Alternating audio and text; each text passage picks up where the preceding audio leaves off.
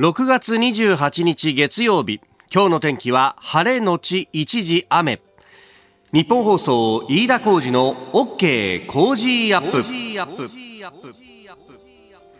朝6時を過ぎました。おはようございます。日本放送アナウンサーの飯田浩二です。おはようございます。日本放送アナウンサーの新業一華です。日本放送飯田浩二の OK 工事アップこの後8時までの生放送です。あの先週はですね1週間、うん、7時30分頃の、えーニュースキーワードの枠を使って、えー、1都3県ワクチン接種情報というのをやりました。まあ、あの自分でもこう喋っててですね、えー、ワクチンのことを喋りながらですね、いろんなこう工夫というかね、えー、各自治体でやってんだなと思いながら、ふと思ったのが、あれ、じゃあ自分の住んでる自治体ってどうだったんだろうと思ってですね、あの久しぶりに自分の住んでる区のホームページを開けてみたら、はい、あれ、変わってんなという感じで、特に変わったのが、あんまりこう、あの、アナウンスをしてなかったのか、してたのを私が聞いてなかったのか、多分後者だと思うんですけれども、あの接種券はまだ配られてませんというのは変わらないんですよ。うんうんはい、ところが接種券があの必要だという方には、えー、接種券を区役所まで来てくれれば渡しますみたいなことをちょっと前までやってたらしくて。で、しかもそれが終わりましたっていう告知まで見てですね、で終わってどうなんだと。で、えー、今週あたりから接種券は配られるらしいんですが、もし接種券番号が先に必要な人、まあ、あの、想定されるのはですね、自衛隊のあの大規模接種センターでの予約を取りたいという人だと思うんですが、えー、そういう人はですね、あのー区役所まで来てくれれば番号教えますよっていうのをやってて、マジかと、えー、それ気づいたのが木曜の夜かなんかでですね、で、あの、先週金曜日に、えー、それを見かけてですね、じゃあちょっと行ってみっかと。いうことで、えー、それがあの、区役所の空いてる時間帯の朝9時から、えー、夕方5時までですってことが書いてあったんで、じゃあちょっと早く行かないかなと思って、あの、原稿をですね、夕刊富士の原稿を仕上げた後に、えー、ちょっと行ってきたんですが、はい、まあ昼過ぎぐらいだったんで、まあそんなにね、あの、待ち時間もなく、10分15分ぐらい待って、待てば入れるみたいな感じで。まずあの、必要事項を書きながら、外で整理券もらって、で、それであの、こう、密にならないようにですね、なんか、駐車場かなんかの一角をこう、特設会場みたいにしてて、そこにあの、椅子が並べてあって、で、そこで座ると、うん、まあ、えー、いう形でずっと待ってたらですね、あの、整理券番号何番の方なんて呼ばれて、で、呼ばれたら、その窓口に行って、、えー、まあ、庁舎の中に入って窓口に行って、そこで待ってる、あの、係員の人に利権番号を渡して、これで合ってますか？なんつって、えー、名前と生年月日大丈夫ですか？なんて言ってもらうっていうね。えー、まあ、ペライチ A4 の紙に、えー、接種券番号のな、番号が書いてあるだけっていうようなやつの、本当簡易的なやつで、おそらくコピーだろうなというやつなんですが、はい、あの、それをもらってですね、おこれで俺も予約ができるぞと。で、あの大規模接種センターの予約っていうのが、えー、金曜日の深夜、はい、えー、金曜日25日でしたが、日付変わって26日土曜日の午前0時から受け付けます。ということが書いてあったんで、そうか、俺はこれで予約が取れるぞ。というふうに思ってですね、で、あのー、パソコンの前でですね、えー、深夜0時前、ずっとこう、うつらうつらしながら待ってたわけですよ。いや、ね、あのー、普通の方にとっては金曜の夜この時間だったらまだ酔いの口ぐらいだろっていうような話なんですが、我々ですね、朝6時から番組を平日やる身にとっては、はい、あの、大体ですね、起きる時間から換算すると、ええ、人と4、5時間の時差で動いてるわけですそうなんですよね。私はちょっと12時まで起きていられないです。もう眠くなっちゃって、大体10時ぐらいにもう金曜日とか寝ちゃうんですよ、もう。そうなるよね。そうなんですよ。あの、4、5時間の時差ですんで、あの、深夜0時っていうのは我々にとってはですね、えー、深夜4時か5時ぐらいって、もう何時だって話になるんですよ。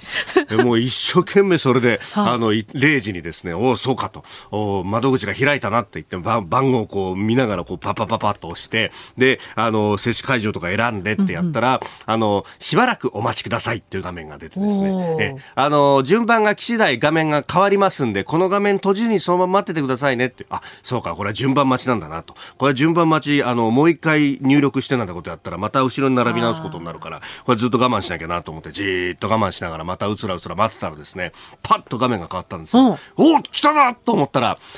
受付は終了しました。って出てて、マジかっていう、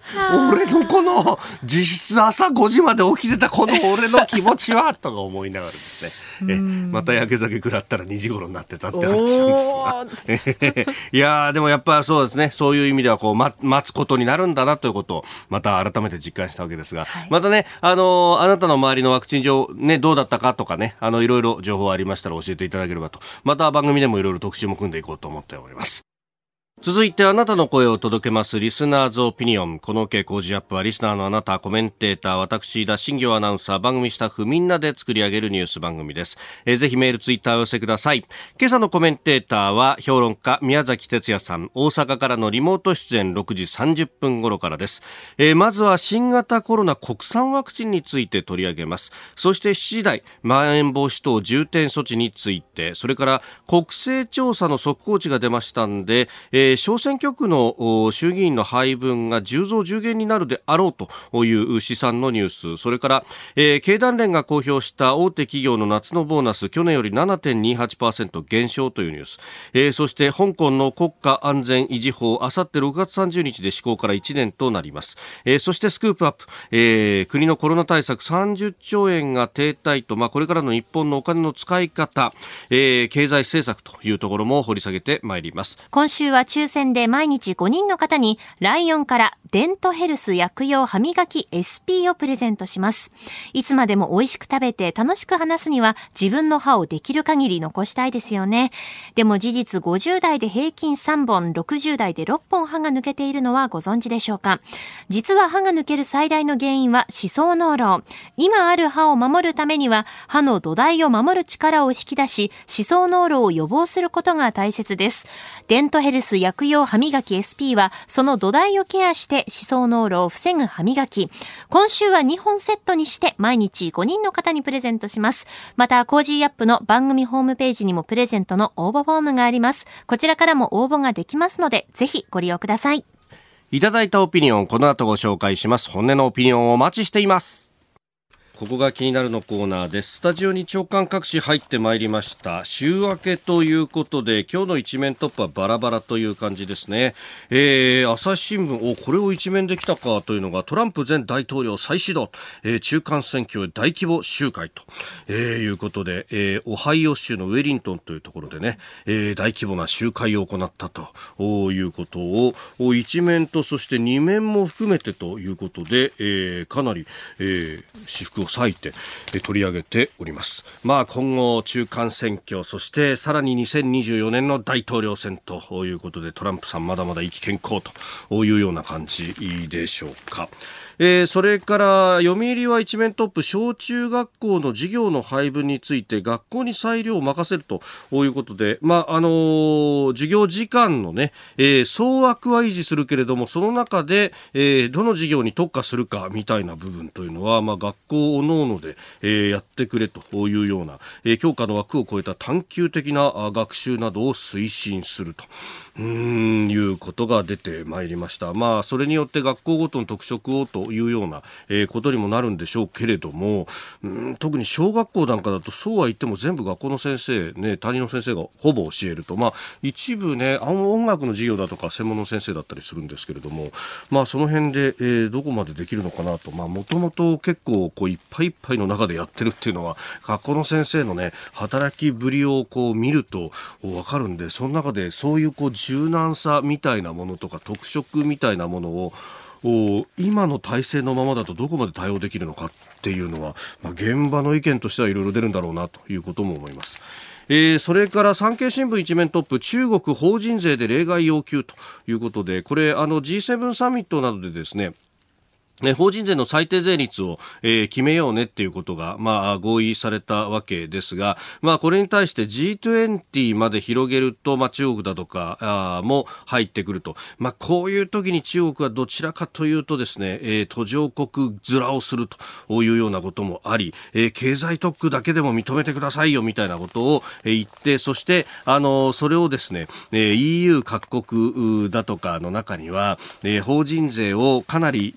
下限に近いところまで下げることで投資を呼び込んでと、実質タックスクレーブンみたいなことをやってですね、えー、いう国々も、まあ、例えばアイルランドであったりとか、あるいはオランダとか、いろんな国があるんで、そういう国々は、うん、中国のこの、ね、えー、話に乗っかってくるんじゃないかということで、えー、G7 の国々と対立するんじゃないかと、お産経はあそういった観点で報じております。えー、G20 の財務省中央銀行総裁会議、来週7月の9日10日で開かれますが、えー、協議難航の恐れもあるというふうにリードでも書いています。えー、それから一つ気になったのは毎日の一面トップです。最高エネルギーというですね、うん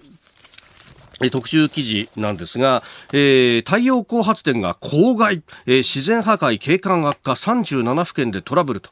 毎日が独自に47の都道府県を取材したところ8割でこのトラブルを抱えていると、まあ、確かにあの森林だとかを無理やりこう伐採をしてですね。でそこにこう太陽光パネルを並べるということで、えー、山の保水力とかが下がってしまって、えー、水害などがあった時に土砂崩れが起きやすくなっていると実際起こっているなんていうね事例も、報告されたりもしておりますがまあそのあたりも含めてこれあの確かに建築物というような確かあの縛りがあんまりないので建築確認等々が必要ないというようなことも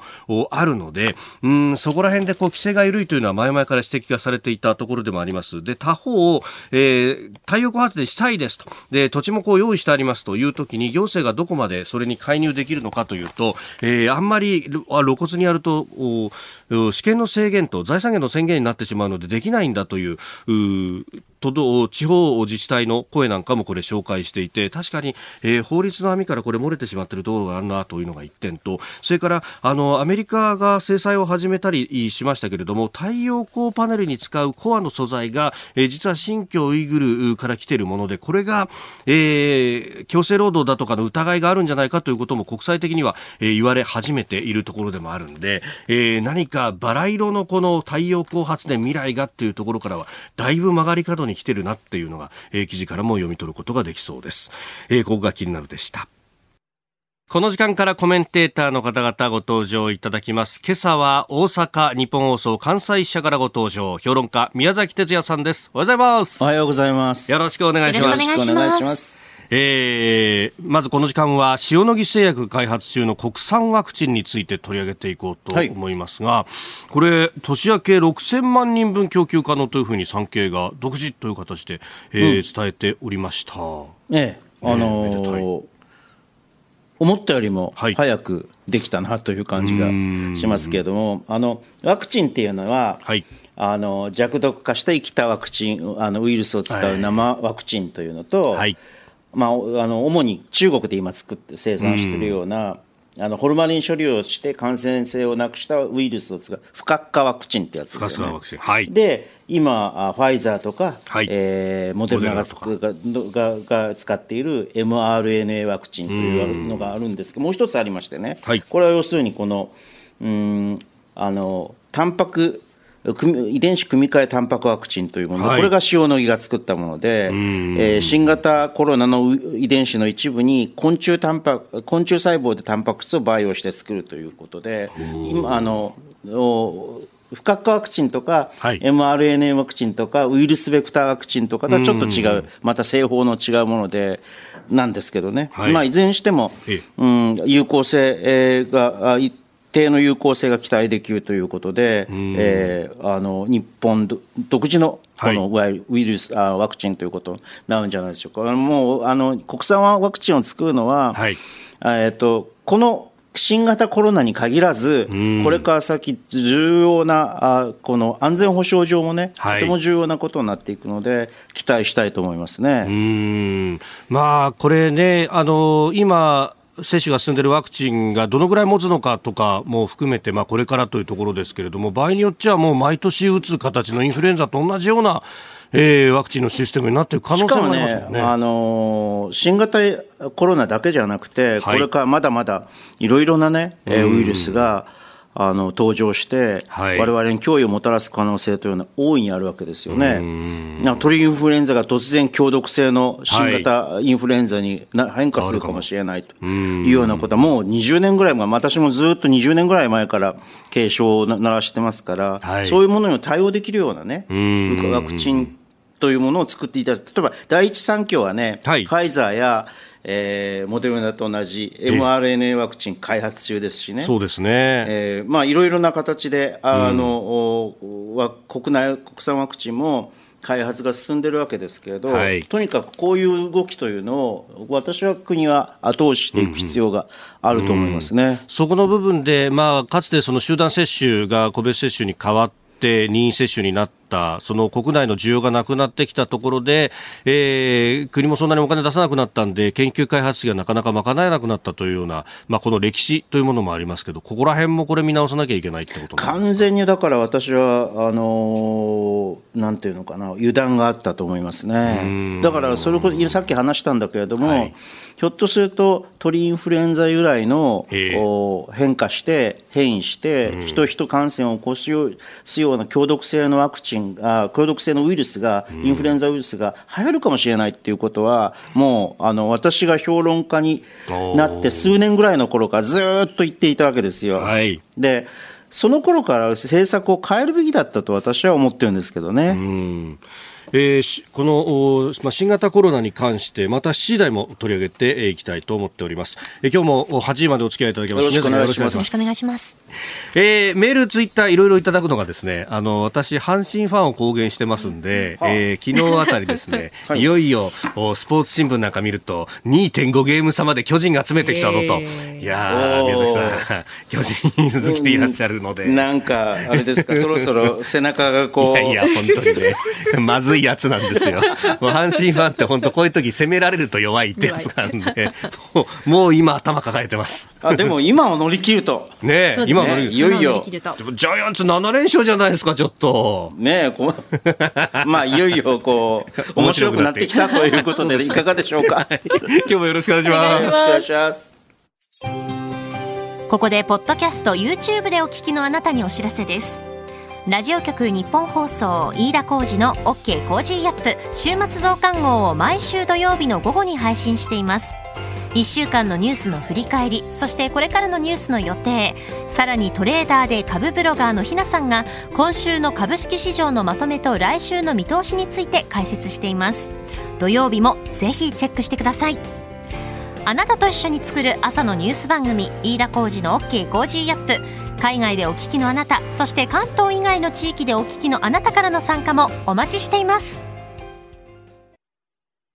あなたと一緒にニュースを考える飯田浩二の OK 工事アップ。7時台もコメンテーターの方々とニュースを掘り下げます。えー、今朝は大阪日本放送関西社からご登場、評論家宮崎哲也さんです。改めましてよろしくお願いします。よろしくお願いします。えー、宮崎さんには番組エンディングまでお付き合いいただきます。はい、では最初のニュースこちらです。まん延防止等重点措置来月8日までに解除の可否を判断へ。新型コロナウイルスの感染防止対策として10の都道府県が対象となっているまん延防止等重点措置と沖縄県に発令されている緊急事態宣言について政府は来月7月8日までに解除の可否を判断する方針です。えー、東京、埼玉、千葉、神奈川など関東1都3県、えー、愛知、北海道、京都、大阪、兵庫、福岡そして沖縄ということで大阪もねまん延防止等重点措置の中というところですそうですね。ね街の雰囲気どうですか？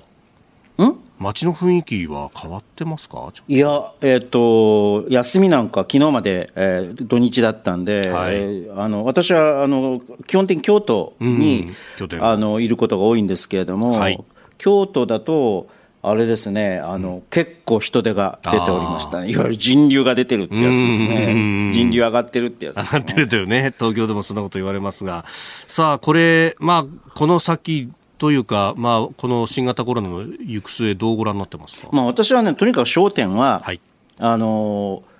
65歳以上というよりも、60代のまでの、はい。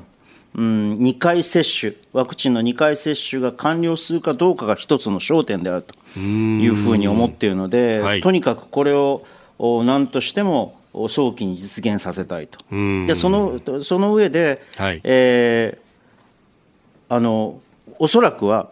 これによって、えー、重症者数や死者数というのが激減していくので、うんはい、えー、その後にこういろいろなこう例えばまん延防止重点措置のねとかね、はい、緊急事態宣言の発令、えー、発出のこの指標というものを変えていかなきゃいけないだろう、つまりそういう状況になって重症者数や、えー、死者数が減っていけばですね、はい、あの同時にこの医療逼迫ということもかなりこう緩和されていく非常に緩和されていくわけですからあの例えば新規感染者数が増えたとしても、はい、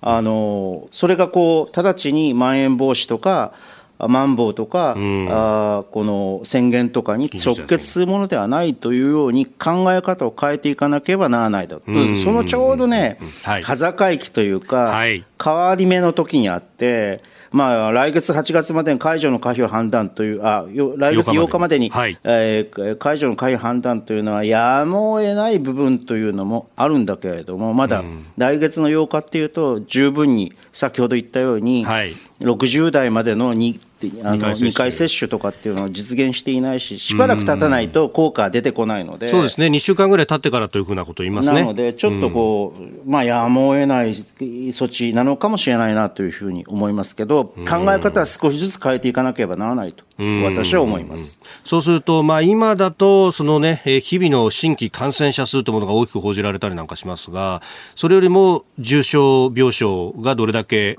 空いてるか空いていないかだとかっていうところの指標に変わってそあのそちらの方の指標をどんどん重視していくべきだというふうに思いますね。つまり、えー、単純にこう今までのようにもちろんね軽症者であれ、中等症者であれ、はい、そこその方々のケアをしなければならないというのは、言うまでもないことですけれども、うん、うん新規感染者数が増えたからといって、これからじゃあ、えー、この重症者数や死者数は増えていないのに、新規感染者数が増えたからといって、大変深刻に考えなければならない事態なのかということは、うん、少しずつ考え方を変えて、まあ、あのワクチンの、ね、こう普及、あこの接種の行き届き状況を見ながら、はい考えていかなきゃ、考えて直していかなきゃいけないと思いますけどね。うん。他方、そのワクチンの接種状況に関して、えー、週末、先週末に野村証券があちょっと出してましたけれども、あ予予想みたいなもの、はい、10月あたりにもこれ、集団免疫もいけるんじゃないかというようなね、結構接種は進んできた感じがありますね、ええ、ですから、まあ、それあの若干、菅内閣の支持率が上がったのも、私はこれが原因だろうというふうに、要因だろうというふうに思いますけど、ただ私はね、集団免疫の例えば65%以上とか、70%以上とかっていうようなことをこう目指すのは、これは目標としては重要だけれども、はい、あの短期的なね、あのごく短期的な目標としては、とにかく先ほども言ったように、はい、60歳代までの、えー、この2回接種を完了させるということ、確実に完了させるということが重要だと思いますけどね。うんえー、まずはまん延防止等重点措置、そして、えー、ワクチン接種というところをお話しいただきました。おはようニュースネットワーク。この時間取り上げるニュースはこちらです。2022年以降の衆院小選挙区10増10減の見込み総務省が25日に発表した2020年の国勢調査の速報値。これを受けて算出された衆議院小選挙区の1票の格差は2.094倍で格差を是正するためには5つの都県で10議席を増やす一方10の都県で10議席を減らす10増10減の定数配分が必要となります。えー、最大の差は東京22区と鳥取2区の間で2.094倍と、まあ、2倍を超えたぞというところで是正が必要になるというようであります。はい、はい、まあ最高裁はね、格差が2倍を超えるかどうかっていうのが違憲判決の目安にしているというふうにされているわけですから、はい、まあ、2倍を超えたところがあるということは、何らかの是正措置が必要だということになって、まあ、10増10減という案が出てるわけですけれども、はい。まあ、私はね、基本的にね、えーまあ、これ、反対論もね、はい、あの与野党から出ているんだけど、えー、まあ、要するにその、政治に光を与え光を当てなければいけない過疎地から議員を減らすのはどうかとかさ、うんうんうん、地方と都市部の議員の差格差が広がるのはまずいんじゃないか、地方創生一極集中の是正をさらに強化しないといけないのではないかと、いろんな問題意識があって、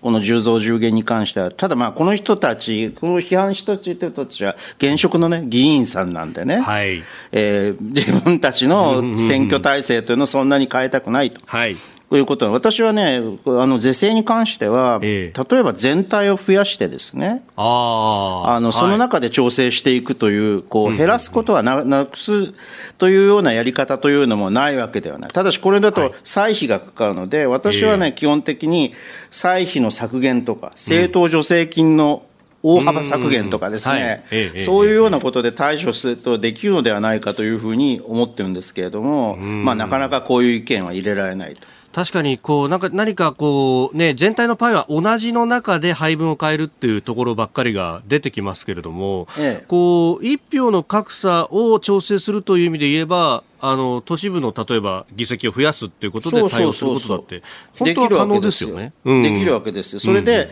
うん、えー、比率を調整していくということは可能なんだけど、そういう案はですね、うんはい、なんかこの国ではタブーらしくて、そうなんですね。なかなかかあの受け入れられませんね。なんかこう議員の数も減らすことがこう美徳であるというようなイメージでもそれはね、えっ、ー、と、はい、比率が同じならば、えっ、ー、と。うんうん変わらないあの数が減っても変わらないというとは言うんだけれども、えー、私はね、えー、あの議員の数が減るっていうことは、はい、やはり根本的には民主主義に対して、えー、こうよからぬ影響をもたらする可能性がもたらす可能性があるのでちょっと考え直した方がいいと思うんですけどさらに言うならば、はい、そもそも小選挙区制っていうのをいつまでやってるんだっていう問題もあって、はい、まあ、あの衆議院選衆議院議員総選挙の投票率の推移見てるとね、はい。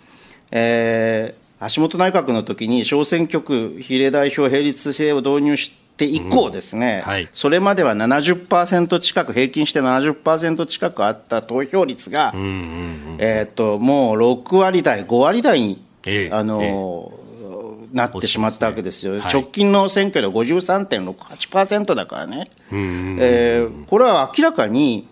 小選挙区の導入の結果なんだよ。はい、でそれを考えると、えー、で唯一ね、70%近くになったのが、はい、例えば67.51%になったのが、小泉内閣の郵政解散、うん、小泉劇場ですね。はい、が69.28%になったのは民主党政権。誕生。あの2009年の政権交代そう。つまり何を言いたいかというと、風が吹いた時だけ小選挙区制というのは、うん。うん、まあ7割近くになるんだけど、あとは全部5割台ぐらいですよ。はい5割台そこそこ、はい、6割台そこそこから5割台、直近は52.66だったり、53.68だったりするわけ。でこれはやっぱりね、私はね、小選挙区制っていうのを、本当に、あの投票率が下がるのがいけないとい。うのであるならば、はいえー、あの民意の反映上いけないというのであるならば、小選挙区制を見直すべきだというふうに思います。そうすると、ほら、こういう議論もさ、政出税制の議論も変わってくるでしょ、そうですね。うん、結局ね、これは選挙区ごとの一票の差になるから、いね、必ず一人を選出するっていう、この小選挙区だと、それの差が顕著になってきますもんね、もともとこれ、でも言われたことですよね。そうそう、もともと言われてたことです。同僚の時から一票の格差ひどくなるぞって言われてましたよね。あのー、抜本的な解決というものが本当は望ましいんだけれども、えー、なかなかそういうふうにはなうん、だって小選挙区制見直しにってなんていうこと言ってもね、はい、ほとんどタブーに近いしね。まあそうですよね。だから一票の格差という面をこかなりクローズアップして、ここを平等にするってことであれば、全国一律の比例代表にするっていうのが、まあ、それも手と手としてありますけどね。ねまあ、少数政党乱立まあ、ただ、要するに少数政党乱立で、え今度はこの連立政策というか、はい、連立体制というのをどうやって作るかということが、焦点になっていって、ちょっとこう、議会制民主主義の質が変わってくる可能性もあるということですね。イスラエルがまさにそのそれをやってるんですが、結局、政権が作れなくなる、ね、今の政権だと、もう、小党がこう合わさっていったたために政策が進まなくなってしまうというあの嫌いもあるから、えー、恨みもあるから、そこら辺はちょっと考えなきゃいけないかもしれないですな、あの時に改革で目指したのってイギリス的なに二大政党制であると思うんですけどイギリスは単純小選挙区制をやってますよね。そうそうそうそう。選挙によってガラッと変わるしっていうのをただそれがね日本的なね体制の、政治体制の中であるいは政治風土に適したものかどうかっていうのはちょっと疑問だし、じゃあ、じゃあ二大政党制がうまくいっているかというと、はいえー、例えばアメリカも二大政党制なんだけど、はい、ほとんど崩壊しかかってますよね。まあ、そこからこぼれ落ちる民意ってものがかなり多くなってきてっていうね。そうそうそうそう。だからね、まあ、あの、そういう全体状況も世界的な状況も見ながら、はい、日本の選挙制度っていうのはもうちょっとね長い目でうん。根源的に見直すということが必要なんじゃないでしょう、はい、こう10増10減って、まあ、おそらくこういうふうになるんだろうけれど、まあ、これに近いものになるんだろうけれど、は。い、こういう小手先のこの美法策だけではなくて、もっとこうに日本の民主主義の未来というのを見据えた、はい、あの改革ということが必要なんじゃないかと思いますけどね。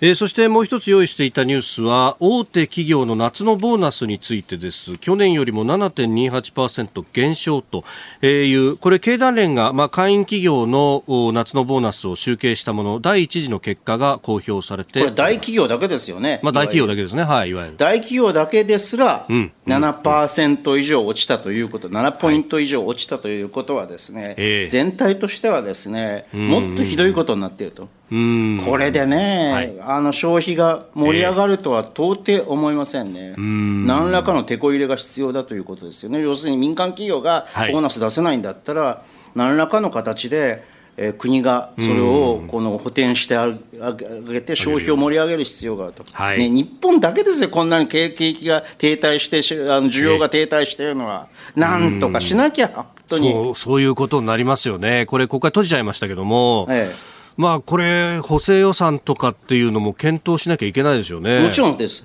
私はしかもその消費を直接的に盛り上げるためには、はいまあ、民主党がね、どうやら公約化するらしいけれども、はい、立憲民主党が、ええ、立憲民主党が公約化するらしいけれども、消費税減税というのが、消費税減税、消費税率を一時的であっても5%等に下げるというですね、はい、そういう措置が必要だと思いますけどね。うん。これね、あのーね、必ず訴状に上るんだけれども、なかなかこう実現できないっていうのが続いてますよね、この消費税の減税って、もうそれこそ宮崎さん、コロナが始まる前からもおっしゃってましたし、コロナ始まってから、この手当としてはかなり重要になるだろうっていう話ですよね。いやあのそれはね、例えばコロナが始まる前の2019年10月に消費税を2%上げたじゃないですか、うんうん、その結果がどうだったかというと、はい、なんと7ポイント GDP が、実質 GDP が落ちちゃったわけですよ。はい、これでそれはねあのあの高橋洋一さんが、とにかく数字を予見することが重要だと、あの政策に関わる、専門家が関わったら数字予見することが重要だ、私もその通りである、だと思います。でいかに適切なモデルを形成していくかということだけれども、すでにですね、うん、この2%あのアップっていうのの結果っていうのは、おそらくは5%台後半、6%ぐらいのマイナスになるだろうっていうのは予測していたわけだよ。はい、で、実際は蓋を開けてみたら7%だったっていうね。えーそれを見見見見ればさ、いかに消費増税が実質 GDP 成長率に影響を与えるか悪影響を与えるかということが分かるでしょう、いい加減にしてほしいよ、本当に。何度繰り返すんだね、何度繰り返すんだ。うんえー、この時間評論家宮崎哲也さんとお送りしてまいりました。日本放送でお聞きの方この後も宮崎さんにお付き合いいただきます。おはようニュースネットワークでした。えー、続いてこの時間教えてニュースキーワードです。香港国家安全維持法施行から間もなく1年。香港の反体制活動を取り締まる国家安全維持法が施行されてあさって30日で1年を迎えます。中国共産党を批判してきた貧化日報アップルデイリーが休刊に追い込まれるなど一国二制度は有名無実化しております。えー、この取り締まりの範囲が不明確だと前から言われてましたが、まあ、かなりこれをこう広範囲に使ってきてるなという感じですかね。そうですね、うん、あのまあ、国安法もね、はい。えー、予想通りというかあの、えー、あの事前言われていた通りのですね効果を示していて、まあ、もはや香港は、はい。民主的な自由,、自由主義的なあの領域ではなくなった国ではなくなったというふうに考えるべきだ。領域ではなくなったというふうに考えるべきでしょうね。うん。もう一国一制度ほとんどうん本土と同じまあだから要するに中国何一体中国が北京政府が一体何を考えていたかというとようやく分かってきて要するに国内化したかったわけです、はい、経済センターとして、もはや国際的な金融センターであるということは捨てても、はい、ある種の経済センターとして国内に取り込みたかったと。うん、それに対して反体制勢力というというのは、自由主義勢力というのは邪魔であったということがはっきりしてきて、まあ、改めて、えー、この北京政府のうんこう権威主義的な、覇権主義的な行動というのが明らかになってきているということなんですが、そうすると、この先、心配になってくるのは、前回も何度も申し上げた通り、台湾ですよね。うん。この、まあ、台湾海峡の平和と安全という文言が、まあ日米の首脳会談の後の共同声明でも乗り、この間の G7 のサミットでも中に入るということになりました、ええ、まあ、国際的な注目は上がってますが、うん、国際的な問題意識はあるんだけれども、でも、あれだけ国際的なこう関心を呼びながら香港というのをなんとかすることができなかったということを踏まえてですね、はい、私は早期早期に対策対応対策を打っておく必要があると思いますね。台湾に対しては、まあ、もちろん香港のね人権状況を改善するための戦いというのを引き続き続けなければならないんだけれども、要するにこう権威主義的なね覇権主義的な国家の、思うようにはなってはいけない、思う思う様やらせてはならないというのが、あ自由主義権の、はい、自由主義権、民主主義権の使命だと思うんだけれども。これから、まあ、要するにアメリカの状況なんかを見ていても、はい、アメリカのワシントンの政治状況、安全保障の観点から見ても、うん、これから台湾というのは、私はまだ前回も言ったけれども、はい、日本は台湾問題に対する台湾危機に対するこう認識が甘すぎると、日本のメディアはと思いますけどね。うんこれ、それこそね、あの、なんか、人事みたいになってますけれども、まあ、もし何かあった時というのは、当然ながら日本が、まあ、矢面にというか、まず動かなきゃいけないという事態にもなりうるわけですよね。でも、そういう体制は全然できてないです。そこですよね。そこです。うん。その、まあ、これが、まあ、しゅね、えー、重影響事態とかそういうのを宣言して、こう、自衛隊を動かせるような状況になっていくのか、ただその場合でも後方支援に徹するのか、アメリカがどう動くのかみたいな、こう、シミュレーションというのが、まあ、どこまで議論されてるかですよね。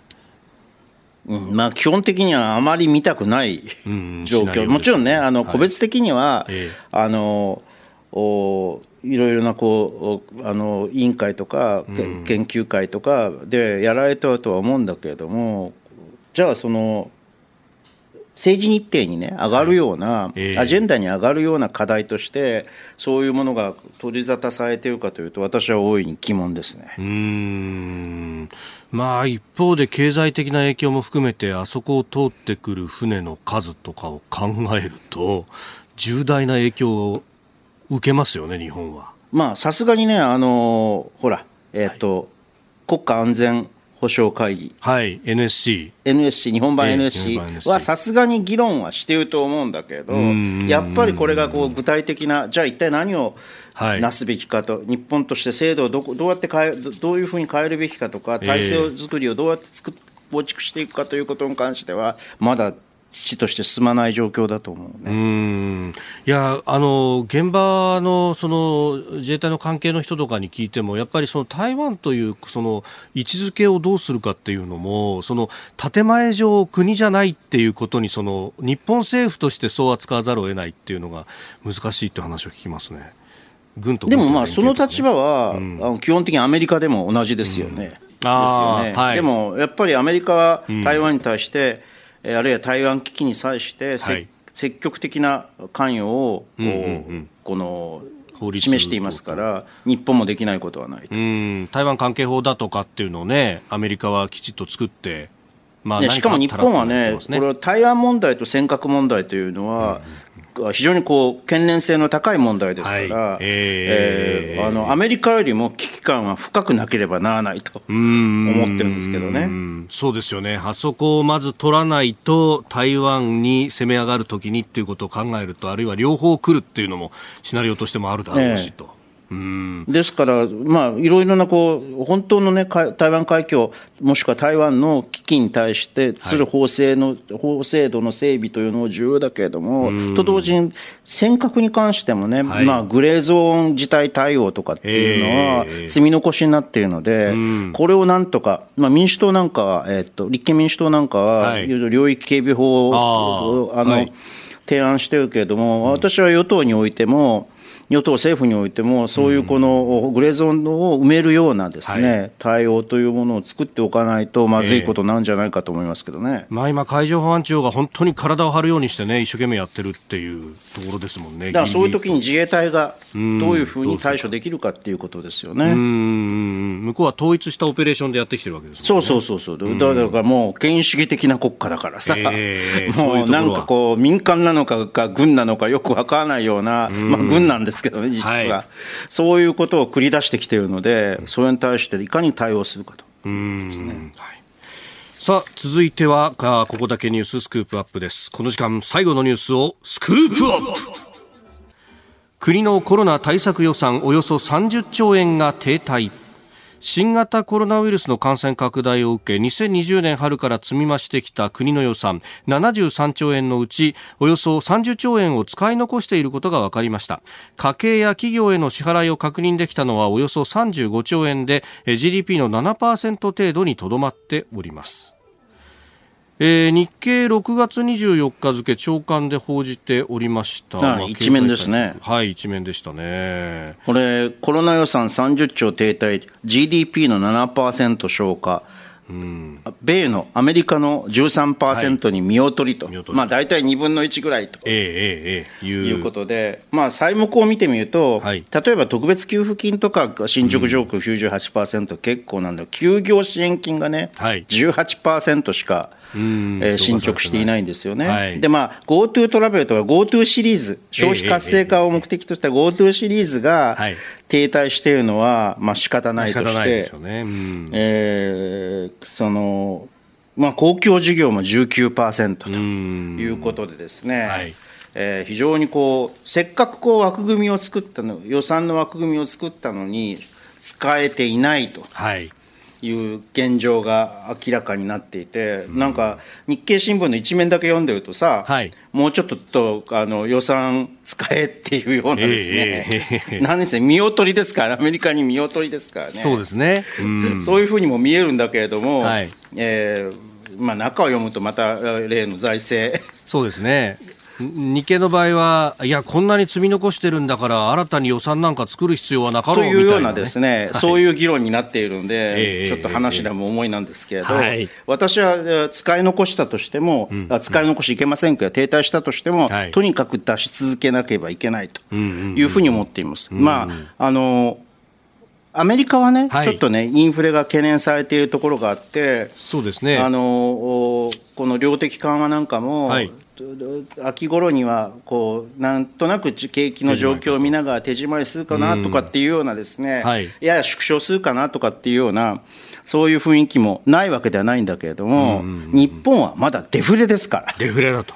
うん直近5月の数字、アメリカは確かにプラス5.0%という物価上昇率でしたが、日本はそ日本はですね、生鮮食料品及びエネルギーを除く総合指数で前年、前年同月比で0.2%下落ですか。マイナスなんですよね。そうそうそうそう。プラスにすらなってこれね、あのね、いろんな個別物価が今、ほら、コンテナ危機とかでさ、あの、あの、輸入トウモロコ、ね、穀物類とかさ、えー、牛肉とかさ、マヨネーズとかさ、うんコーヒーとかが上がってるじゃないですか、えー、でこういうのを見て、日本はインフレになってんじゃないかとかって思う人がい,、うあのいらっしゃるかもしれませんが、これはですね。個別物価の問題であって、はい、あのデフレかインフレかとかっていうのは一般物価なのね。はい。で消費はどんどん冷え込んでいってるわけですよ。消費が冷え込むということは人が物を買わないということだから、えー、えー、っとこれはあのデフレになっていくと。全体としてはデフレになっていくと、まあ、個別物価の中でいろんなこうあの、ね、ものがね上が,、はい、上がってこれこのこれ自体がまた消費を縮小させていく効果があるので、えー、こういう報道がなされて、まあ、報道することは仕方ないんですけど、やらなきゃいけないんですけど、うだからそれ困ったもんなんだけど、はい。えー、全体の状況というのはデフレの中にある。うん、デフレ化は全く脱却できていない状況の中にあると。い。うことで、はい、アメリカと状況が違う、こういう中で、ですね、うん、経済産業省の経済構造審議会というところが、ですね、はい、経済産業政策の新機軸、うんうん、新たな産業政策への挑挑戦というですね、はい、文書を出しておりまして、これがなかなか興味深い。うんえー、まああの大きなあ枠組みでいうと、はい、例えばその全世界の世界的なこう経済政策の状況を見るとですね、うん、えー、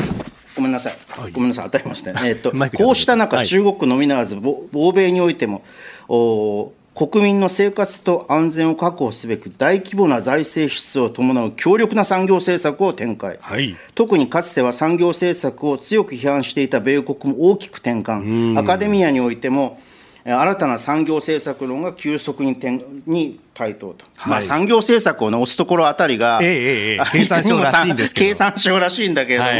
い、その前提として、うんうん、要するにこうアメリカが行っているような高圧経済。はい。ハイプレッシャーの経済、要するに金融や財政をどんどん出していって、えー、民間の経済、市場に対して影響を与えていく、強い影響を与えていくというようなですね、はい、そういうこの政策というものを肯定してるんだよ。ねレーガノミクス以来の市場に任せればうまくいくんだっていうところからずいぶん転換したわけですよねそうそうそう。これ。はやっぱり長期停滞とか、はい。えー、このその低インフレというようなですねゼロ近辺インフレというか低低金利とか、はい、そういうこの長期停滞要因というものを打破するためには財政政策しかないと。財政政策を後ろでで支えるのは金融政策であるというようなですね、まあ、ローレンス・サマーズなんかが言ってるようなこうな政策というものを基本的にやっとあの日本のお役人たちも取り入れつつあるということで、私はこの路線というのは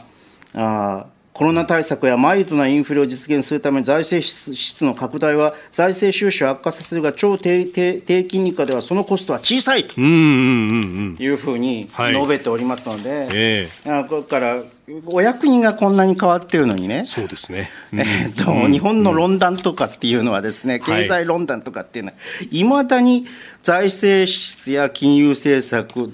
金融緩和政策を行うと、はい、円の信任高なんだかが低下して、円が売られて、日本が貧しくなるとかっていうような議論もですね、いつまでやってるんでしょうか？うんこれね、いまだにいわゆるワシントンコンセンサスというような、そうそうそうそうとにかく借金を減らすためには増税もして、えー、返していくんだみたいなのが横行してますね、日本ではね。でも、あの、この世界的な状況を見ると、どんどん変わってきていて、少なくとも、利子は返すけども、はい、えっと、元本は返さないと。いうもうこれ国際的な常識ですから、えー、だから元本も返さなきゃいけないと思っている人たちっていうのは、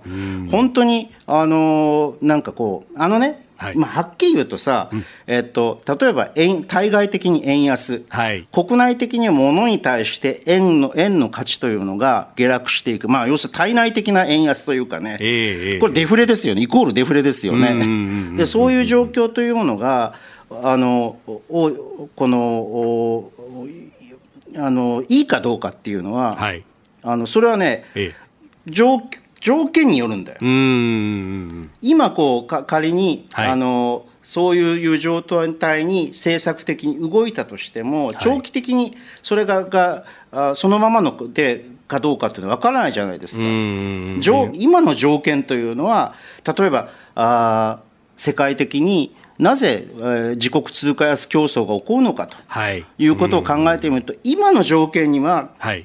そういう政策が正しいから、つまり、えー、国民を豊かにするからというコンセンサスがあるわけ。うん輸出がね、あの、円安になると良くなるって言われますけれども、それだけじゃなくって、日本の企業とかって、海外にいっぱい資産持ってるから、それが円換算でかなり高まると。そうそうそうそうそうそう。いうことということは、日本が豊かになるということじゃないですか。現状ではそうなんですよ。今の条件の中ではそう。はい